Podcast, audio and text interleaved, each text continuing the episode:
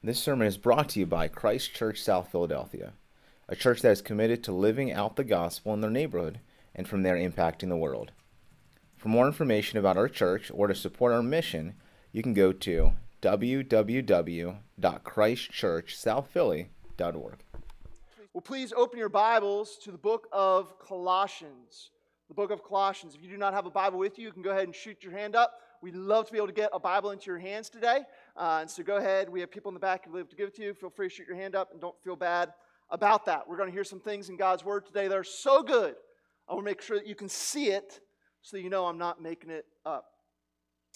As you turn to the book of Colossians, Colossians chapter 1, uh, I'm not sure if you've ever seen a Texas A&M football game, but if you do, you'll notice that the student section stands the entire time. This is not just because they are a bunch of young people full of energy and excited to root for their team. This is actually a school tradition that dates back to January 2nd, 1922. On that day, the Texas A&M Aggies were facing the top-ranked team in the country, the undefeated Centre College. As the game went on, the Aggie football players kept getting injured. They were overmatched and outsized. And so they were just going down like flies, one after another. In desperation, the coach looked up into the stands and saw E. King Gill, was a basketball player that played for Texas A&M. The coach motioned for him to come down to the sideline and asked him to suit up and be ready to play. And after he came down and put that jersey on, the game took a turn. And Texas A&M began to claw their way back, and eventually they went on to beat Centre College, pulling off what is considered one of the greatest sports upsets of all time. And so now every student stands in the tradition of saying, I'm here, I'm ready to be of service. That's what God is going to call us to in the passage that we are about to read. We're going to see Paul talking about his service to God. But in doing so, Paul is not just sharing his personal biography, he's really giving a model for every Christian to follow. Paul was an apostle who was someone commissioned by God to write scripture and really be the authority of God on earth. That was a unique, never to be repeated role in the early church. But in this passage, Paul's not going to speak about being an apostle, but rather he's going to speak about his ministry. That word ministry simply means service. And in Ephesians chapter 4 verse 12, we're told that ministry, service is what every Christian is called to do. To be a follower of Jesus is to be someone who has been enlisted into the service of the Lord. Someone who's not supposed to just be a spectator in the stands, but who's been called down by God to put his jersey on and be ready to engage in what he's doing. And so I've been telling this morning's sermon every Christian's called to ministry.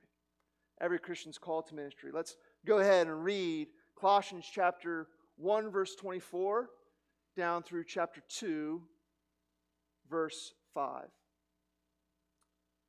This is God speaking to us through his servant Paul. Now I rejoice in my sufferings for your sake. And in my flesh, I'm filling up what is lacking in Christ's afflictions for the sake of his body, that is, the church, of which I became a minister, according to the stewardship from God that was given to me for you, to make the word of God fully known the mystery hidden for ages and generations, but now revealed to his saints. To them, God chose to make known how great among the Gentiles are the riches of the glory of this mystery, which is Christ in you, the hope of glory. Him we proclaim, warning everyone and teaching everyone with all wisdom, that we might present everyone mature in Christ. For this I toil struggling with all his energy that he powerfully works within me. For I want you to know how great a struggle I have for you, and for those at Laodicea, and for all who have not seen me face to face, that their hearts may be encouraged, being knit together in love, to reach all the riches of full assurance, of understanding and knowledge of God's mystery, which is Christ, in whom are hidden all the treasures of wisdom and knowledge. I say this in order that no one may delude you with plausible arguments. For though I am absent in body, yet I am with you in spirit, rejoicing to see your good order and the firmness of your faith in Christ. Let's bow our heads and pray that God would meet us through the preaching of His word. Why don't you go ahead and just take a minute and pray for yourself that God would speak to you today?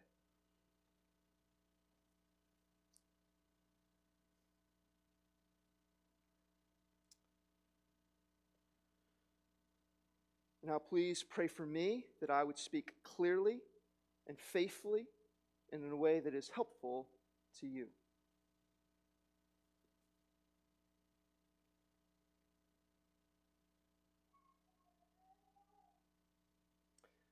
God, thank you that you are here with us. You not only inspired these words to be written, but you have preserved them throughout history so they, they could come to us today. And you, Lord, are here by your Spirit to open our spiritual ears to hear what you have to say. And so we pray you would do that. That you would do that so that a far better sermon might be heard than the one I'm actually going to preach. Please do this for the good of our souls and the glory of your name. In Jesus' name, amen. So this passage starts with a puzzling phrase. Paul says that he's going to make up something that is lacking in Christ's afflictions. This seems to go against what is the whole theme of this letter, which we've been saying every week. The theme of the book of uh, Colossians is that Christ is enough. He is supreme over all things and therefore sufficient for all things. Yet here, Paul is saying there's some kind of lack that he's making up. What on earth could he be talking about? Well, I'm not going to tell you yet. Uh, we're actually going to need to dig into this passage and kind of understand a little bit more, a bigger picture of what is Paul saying in general, and then we'll see what he specifically means about what he is doing and filling up what is lacking in Christ. And so, as we consider Paul describing his ministry and consider how this is a model for what should be our lifestyle of ministry to the Lord, I want us to look at three things the purpose of our ministry, the price of our ministry, and the power of our ministry. The purpose of our ministry, the price of our ministry, and the power of our ministry. First, the purpose of our ministry. Paul says that ministry is, verse 25, look at it, making the Word of God fully known. And what is this Word of God? Well, verse 26 tells us it is the mystery hidden for all ages, but now revealed to the saints. As we saw in verse 2 of this letter, saints is not a reference to some group of super elite Christians, but actually how the Bible refers to all Christians. And so there's something that's been revealed to every Christian, something that we know, which is what? It's we know the mystery of Christ. When the Bible talks about mystery, it doesn't mean the mystery in the sense of like a whodunit novel. I love those, but that's not what it's talking about here. The word mystery means to reveal something that had formerly been hidden, which in verse 27, Paul says this mystery that's now been revealed is Christ in you. That word Christ is the Greek translation of the Hebrew word Messiah, which means anointed one. In the Old Testament, the books of the Bible written before Jesus came, the Messiah or Christ is talked about often. He's talked about it as a king who will come and will rule over the nations. And so Psalm 2 or Isaiah 9, Daniel 7 talk about this conquering king. But the Messiah is also talked about as a suffering servant who will come and experience and taste even death. And so Isaiah 42, 49, 50, 52, and 53 make this very clear. And, no one could understand fully how these two pictures of the Christ could come together. How could there be a king who would rule over all and yet also be crushed and killed? A king who would be victorious but also somehow be defeated. It was a mystery, but now in Christ, Paul's saying this mystery has been revealed. because Jesus came and he said, No one takes my life, but I choose to lay it down. And he gave himself over to death on the cross to take the judgment of death that you and I deserve for our life of sin. He suffered, taking the punishment for our wrongs. He was crushed for our sin, like that suffering servant was talked about by Isaiah. But his death was not his defeat. He took the punishment of death, but because there was more power in him than sin in us, after three days he came roaring back to life, just like he said he would. And so Jesus is both the suffering servant who died on the cross and the conquering king who came back to life with the victory of our salvation in his hands. And now, for anyone who puts their faith in him, for anyone who believes and trusts that Jesus died for your sins and he rose again to prove that he can save you from your sin, for anyone who believes in Jesus, we now have what Paul says in verse 27 is the hope of glory. We have hope that we are not going to be abandoned to the grave. We have hope that either through death or through the Lord's return, we will be delivered to the eternal glory of life with God forever, washed clean of our sins, forgiven, restored, beloved, basking in the joy of being with our Savior and our God. Praise God, friends, that the mystery of Christ has now been revealed in the face of Jesus. And the purpose of our ministry of our service to God, what God wants our lives to be about is making this mystery known. Verse 28, Paul says, Him we proclaim. That word for proclaim doesn't mean to preach like what I'm doing right now. Preaching certainly can be a part of proclaiming, but not everyone's called to be a public speaker. This word proclamation means more generally to openly declare and actively celebrate. To openly declare and actively celebrate. This is what we're to be about as Christians. To openly declare what we believe about Jesus and celebrate him actively to others. And I love that def- definition of proclamation. Because what that means is that we don't need to have every answer to every question that people can ask about the Christian faith. We, we don't need to be eloquent speakers. We don't need to be persuasive debaters. I mean, so often, can't we just get locked up when we think about like sharing our faith because we just feel so inadequate? Like, oh, I'm not sure I'm going to know what to say. Friends, we're not told to always know what to say. We're not told to be debaters. We're told to be proclaimers. We are to be like the blind man in John chapter 9 who's like, hey, I don't know everything there is to know about Jesus, but one thing I do know I once was blind, but this man made me see. and he's just celebrating the goodness of God and what God's done in his life. This is what our lives are really about. It's the question I think this text asks us at this point is this What do people know about you? What do they see you celebrating? Our purpose as Christians is to celebrate Christ to proclaim him to everyone. Notice verse 28 says, We are to proclaim him, warning everyone and teaching everyone. Paul wants to make sure it's clear that everyone needs Christ proclaimed to them. Whether someone is far from believing in Jesus or whether someone's been a follower of Jesus for a very long time, how we serve the Lord is by proclaiming Christ to everyone that we interact with and doing so for this purpose. He says, He proclaims Christ to everyone. Why? Look at the end of verse 28 that we might present everyone mature in Christ. Maturity is certainly not knowing everything. No, all of heaven is going to be about learning new things about God. God is infinite. We can never plumb the depths of who He is. And so maturity is not about knowing everything, nor is it about being perfect. 1 John 1 8 makes it really clear. If we say we have no sin, we deceive ourselves, and the truth is not in us. We will never be perfect in this lifetime. But we can mature more and more. which means that we can grow in following Christ in closer and deeper ways. Here's how we need to think about maturity it's taking the next step. That's maturing in Christ. It's taking the next step and getting closer to knowing, loving, and serving Jesus. And so, whether someone is far away from God or someone's been following God faithfully for decades, we all have a next step we can take. We all have a way that we can mature. For someone who's far from Christ, their next step might be just coming from a place of believing that there is some kind of concept of a God, right? Maybe, maybe someone who's, who, who's just a, a total atheist. And a step for them is like, I'm not an atheist anymore, I'm an agnostic. Praise God for a step.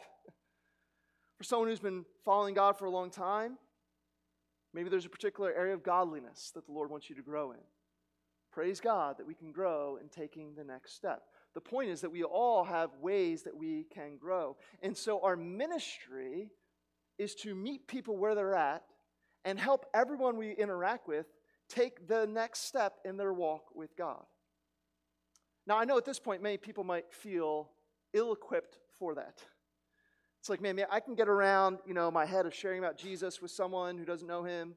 Um, but like, I just became a Christian myself six months ago. Like, maybe, maybe you're thinking that. You know, we have a lot of people who recently came to Christ in just the last few years. You're like, I, I don't know how to help someone who's been following Jesus a lot longer than me. How, how can I possibly help them mature in Christ? I'm still, you know, maybe like I'm just still trying to learn to follow him myself. Well, friends, helping someone take the next step doesn't mean that you need to be ahead of them in your growth.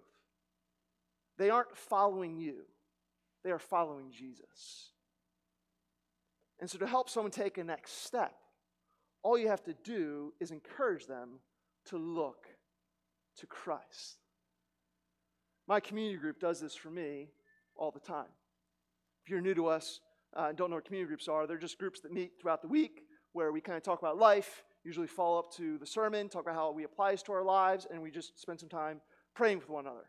I go to a community group led by Chris and M. Lehman, and something they lead us in at the start of every single community group is we do something called an I Spy. We just go around and we share something that we see God at work at in our lives in the past week. And it's just so encouraging to me. What happens at that moment we're just proclaiming Christ to each other. We're saying, Do you see how God is actively at work? And I grow through that, those times. I mean, most likely, I probably know more theology than most people in the group. I'm pursuing a doctorate in theology, and so I certainly hope so, or else I'm wasting a whole lot of time and money. But even though I might know more, that's not maturity. Maturity is growing in your affections for Christ. And I, as I see people in my group, some of which have become followers of Jesus even this year, my faith is so encouraged. I, I'm helped to grow as I hear them proclaiming Christ in their lives. And so, if you know Jesus, you are qualified to share about Jesus.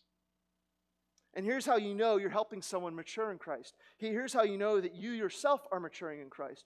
Paul makes the marks of maturity clear in the first part of chapter 2.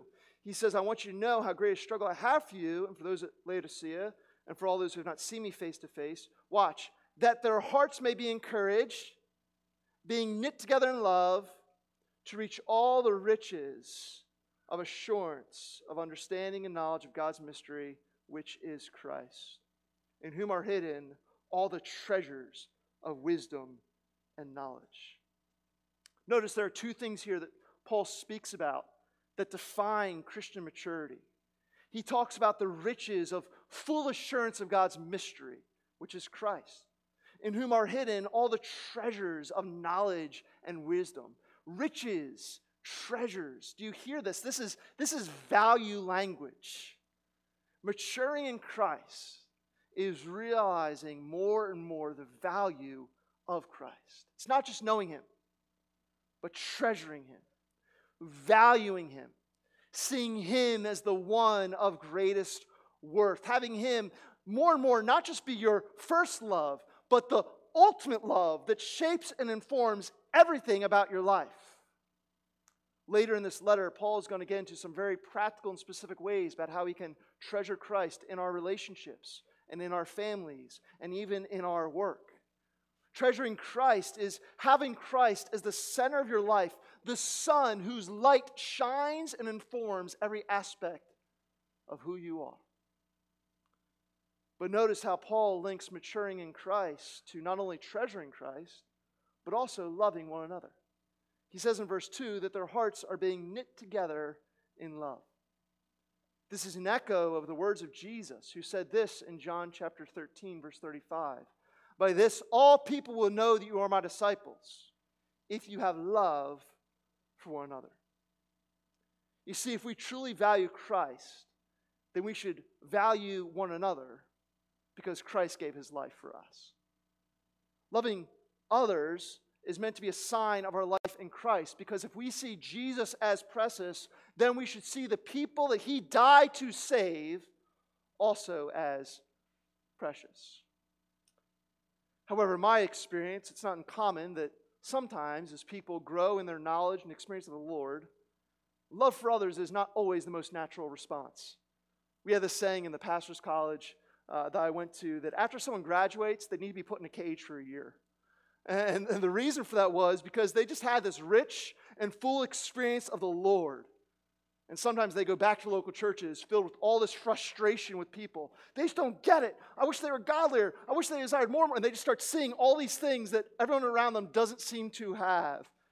And subtly and unintentionally, their experience with God can be twisted into some kind of self righteousness towards others.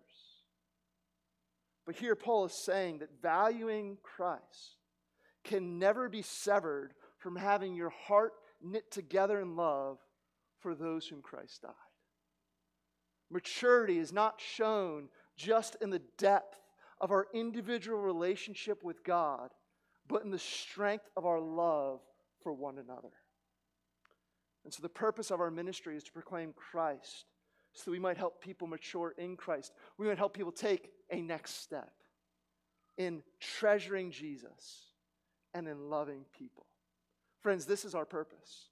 This is our purpose. We can have different jobs, we can have different seasons of life, but this is our unchanging purpose to proclaim Christ so that everyone we come in contact with might treasure him more and love other people more deeply.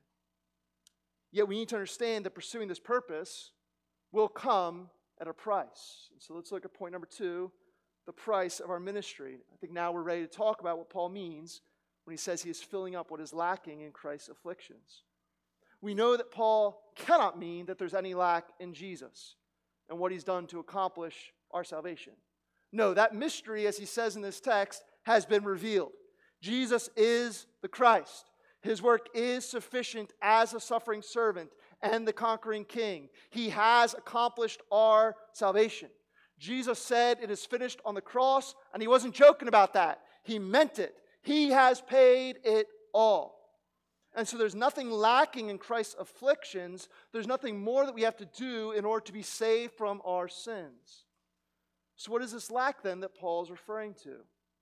Well, I think we can be helped to see how Paul is using uh, this phrase by looking at another place that he uses almost identical phrase in Philippians chapter 2. It's a little pro tip, but the best way to interpret the Bible is with the Bible. And so in Philippians chapter 2, we see Paul talk about this man named Epaphroditus. Epaphroditus was the emissary of the Philippian church, and he took some gifts from the people of Philippi to Rome, where Paul was imprisoned. And as he did so, he almost died as a result. And so this is what Paul says in Philippians chapter 2, verse 30. He says, For he nearly died for the work of Christ, risking his life to complete, which is actually the same Greek word as to fill up, what is lacking, same word here in our text is lacking, in your service to me. He nearly died for the work of Christ, risking his life to complete what was lacking in your service to me. What was lacking in the Philippian church's service to Paul? What was lacking was that they had these gifts for Paul, but they couldn't get them to Paul. They were in Philippi, and Paul was in Rome. And so they needed Epaphroditus to fill up what was lacking in their gift by delivering their gift to Paul. There was nothing lacking in their gift, it was a complete gift. But in order for Paul to appreciate and experience their gift, someone had to take that gift and give it to Paul. And so, what was lacking in their gift was the deliverance of it. As Epaphroditus, as Epaphroditus delivered this gift, he, he suffered for it. He almost died. And so, actually, his sufferings that he experienced in delivering this gift is what made up for the lack of their gift. And I think that that's what Paul means when he says that his sufferings make up for the lack of Christ's afflictions. What Paul made up for in Christ's sufferings is that he took the gift of what Christ had accomplished through his finished work in suffering and dying for our salvation. And Paul took that gift and he suffered as he brought that gift to others by proclaiming Christ. In verse 29, he goes on to talk about toiling and struggling. In verse 1 of chapter 2, he talks about how great a struggle I have for you. Paul had to close the gap between what Christ had done and people coming to know what Christ had done. And as he closed that gap, suffering was often the result. Paul's struggles and sufferings sometimes were straight up persecution. He was beaten nearly to death on three different occasions for proclaiming Christ. Sometimes his sufferings were circumstantial. He was a wealthy man before in his prior life as an esteemed Jewish scholar, but he lost all his friends, he lost his position, and he lost his paycheck for being a Christian. He was shipwrecked twice and nearly died as a result as he took risks to share the gospel. Paul had this thing called a thorn in his flesh that he talks about in 2 Corinthians chapter 10, which was a persistent illness and he says the reason that he was constantly physically weak in this way was that it was actually part of his ministry. It was not a hindrance to what God wanted to do in his life. It was actually what God wanted to do through his life so that he would proclaim not his strength, but how he's weak and yet God can make him strong. All these things were part of the price of Paul's ministry. Proclaiming Christ was never easy for him. And we should not expect it to be easy for us. I was in a country where Christians are persecuted for their faith. I met men and women who have been jailed, beaten, lost loved ones as the price of their ministry for the Lord. Friends, we need to consistently pray for our brothers and sisters who live in persecuted countries. We certainly, by the grace of God, don't experience anything like that in our country. Praise the Lord. But I do know business owners who have lost clients because they've shared about Christ with them. I know someone who was taken off the fast track at their company because they wouldn't lead a training where they were being asked to celebrate things about sexuality that Jesus says are sinful. I think for a long time in America, it's been easy to be a Christian. But I think we are living more and more in a time where if we're not going to capitulate on the things that Jesus taught, then we should expect various types of persecution to come. And I'll be honest, I'm not sure if the American church is ready for that. It doesn't seem to be, because all of a sudden, as pressure comes down upon it, a lot of people are starting to change their convictions about what the Bible says at very convenient times. I don't say anything about persecution to engender fear in us, not at all. We should rather ask ourselves this hard question Do I love people enough and treasure Christ enough to proclaim him, even when it comes at a cost to me. That cost might be persecution, or honestly, I think for us more often, the cost of doing ministry is just the mess that happens in relationships. Ministry is to people. And let's be honest, people can be hard. I know because I'm one of them. I can be hard right? Like we can get upset with one another, we can get offended, our pride can get involved, we can have conflicts, we can be impatient, we can be frustrated, and ministry can be a struggle because ministry involves people and people struggle. And far too often, God's agenda to help people mature in Christ gets shortchanged because Christians aren't willing to put in the work. When conflict comes, we just cancel each other and move on because we aren't willing to pay the price of ministry. But, friends, if Christ was willing to endure suffering the cross for us, how can we not be willing to endure whatever suffering comes our way in service to Him? Now, if you hear this and you're like, hey, that's great in theory, I just don't think I have any of this in me. Well, here's the good news you don't. And I don't. But God does. I love what verse 29 says. For this I toil. Paul is working hard. He's suffering. He's paying that price of ministry. For this I toil. How? Struggling with all his energy that he powerfully works within me. Let's look at point number three the power of our ministry. We try to embrace this lifestyle ministry in our own effort, friends, we will soon burn out.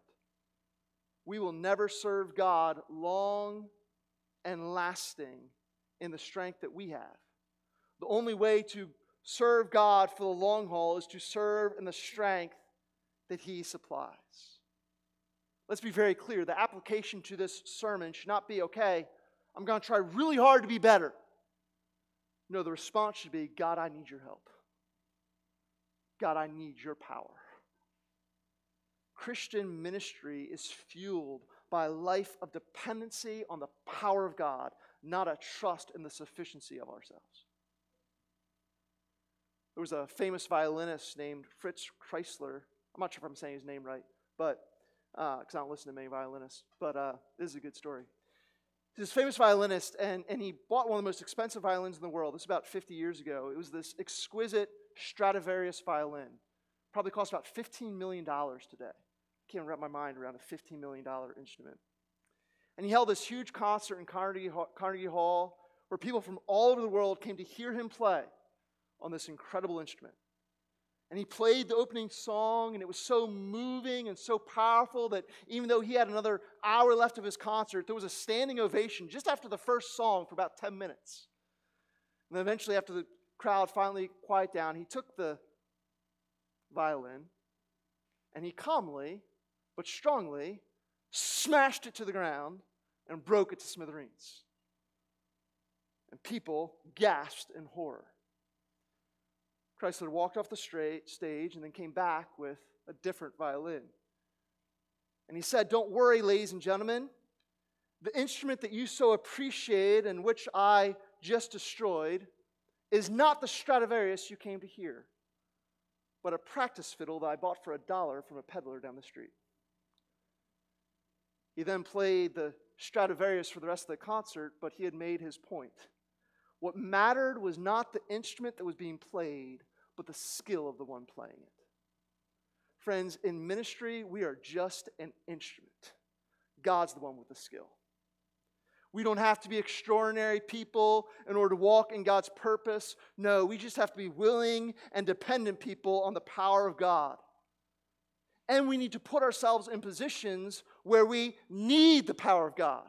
If you never share the gospel, then you won't need God's power to share the gospel. If you never text an encouragement to a friend about Christ, then you won't need God's power to be an encouragement to them. If you never do anything for Christ that comes at a cost to you, then you'll never experience God's power to help you bear that cost. You see, if we want to experience the power of God, then we need to step out and do things that are only possible through the power of God. There's a story in Matthew chapter 14 where Jesus invites Peter to go out, get, step out of the boat and walk on the water with him. And Peter does that, right? He, he, he walks on the water. And in doing so, he has this incredible experience of the power of God. He doesn't sink, something he could never do in his own strength. But the only reason he was able to experience doing something that he couldn't naturally do was because he took a risk and stepped out into something that only God could do. If he had stayed in the boat, he never would have experienced God's power to help him walk on water by getting out of the boat. How often we limit God's power in our lives because we never step out into taking risks to do things that require God's power in our lives. We stay in the boat. But, friends, if we want to see God moving powerfully in our lives, we have to get outside our comfort zones. We have to step out into things that we can never do in and of ourselves. Maybe no one at your office knows you're a Christian. Tomorrow, step out in God's power. And when you talk about what we did this weekend, share about how you went to church because Jesus is the most important thing in your life. That might seem like a daunting task. I don't, I don't even know how to do that. I'm scared of what could happen but embrace how overwhelming that feels and allow your sense of inadequacy to create in you a dependency on God to move through you. Maybe helping kids is not your thing. Step out in God's power and volunteer for kids camp. I, you know, it's like, man, I don't, I don't, I don't know if I can do that. Like, I got so much going on. I don't really know if I'm good with connecting with kids. Listen, friends, Numbers chapter 22, God used a donkey to speak to a prophet. If you don't believe me, read the story. It's true. If God can use a donkey to speak to a prophet, he can use you to speak to a bunch of five year olds. Trust me. Maybe sometimes you felt prompted to share something at the ministry mic here on a Sunday morning, but public speaking is just not your thing. Friends, step out in God's power and come up and talk to me during our closing songs. Maybe God, God does have something for you to share There'll be an encouragement to the church. Maybe you just step out in God's power and send that encouraging text to your brother or sister in Christ who God's put on your heart. Where you're like, I don't know if this comes across as weird. Risk being weird and encourage them in the Lord. I had a text this morning, someone I haven't heard from in a year and a half. Um, just he's overseas doing different work. We just kind of fell of touch. He said, God, Jeff, God had you on my heart today. And I just wanted to pray for you and let you know that I love you. You know how encouraging it was to get that text this morning? I'm so grateful he stepped out and sent it. Maybe you need to step out and do something like that. Maybe you step out in God's power and sacrifice more financially to be able to give to God's mission. Maybe you step out in God's power and be willing to lead something or willing to serve more in the church than you currently do. I don't know how God is specifically calling you to be more involved in his ministry, but I do know that he wants to use you to do things that only he can do. We're all called to serve the Lord. We're all called to live a lifestyle of ministry, of being, of being in His service, used by Him. But that call will only be fulfilled if we're living in dependence on God's power. And so, friends, our purpose to proclaim Christ. And that purpose will come with a price. But the good news is that the power of God will strengthen us so that we will be able to endure whatever price it costs us to proclaim Him. And so as we come to a close, friends, I just I just want to give you this vision. In the midst of our hustle and bustle and daily grind of life, I want you to keep this vision in mind. Imagine what it will be like to be in the eternal glory of heaven. To have someone come up to you and say, Your life of ministry is what God used to bring me here through that conversation, through that prayer, through that coffee that we shared, through that text, through that friendship, you pointed me to Christ, even when it came at a cost to yourself.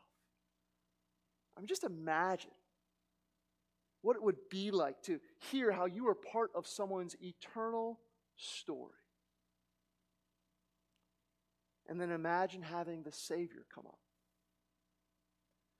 and put his nail scarred hands on your shoulders and look in your eyes and say, Well done, my good and faithful servant. Imagine. Friends, there's no award, there's no amount of money, no accomplishment of anything on earth that could rival that. Just imagine it. And then don't just imagine it, but live for it. You don't have to be an extraordinary person to live for an extraordinary purpose. God wants to use us, ordinary followers of Jesus, to live a lifestyle of ministry for Jesus, to make proclaiming Him and helping other people take their next step our purpose. To be willing to suffer whatever price it costs to, to have that happen because Jesus is worth it, and to step out in dependence upon His power. Listen, if you're here today and you're not a follower of Jesus, God's inviting you today to come to know Him and to find your true purpose in life in Him. And if you are a follower of Jesus today, friends, God is trying to reorient and recenter you today and remind you about what your purpose is supposed to be all about. We only have one short life to live. Let's not waste it living for ourselves, but let's spend our lives living to be used by God in His ministry for other people's good and for His glory. Let's pray.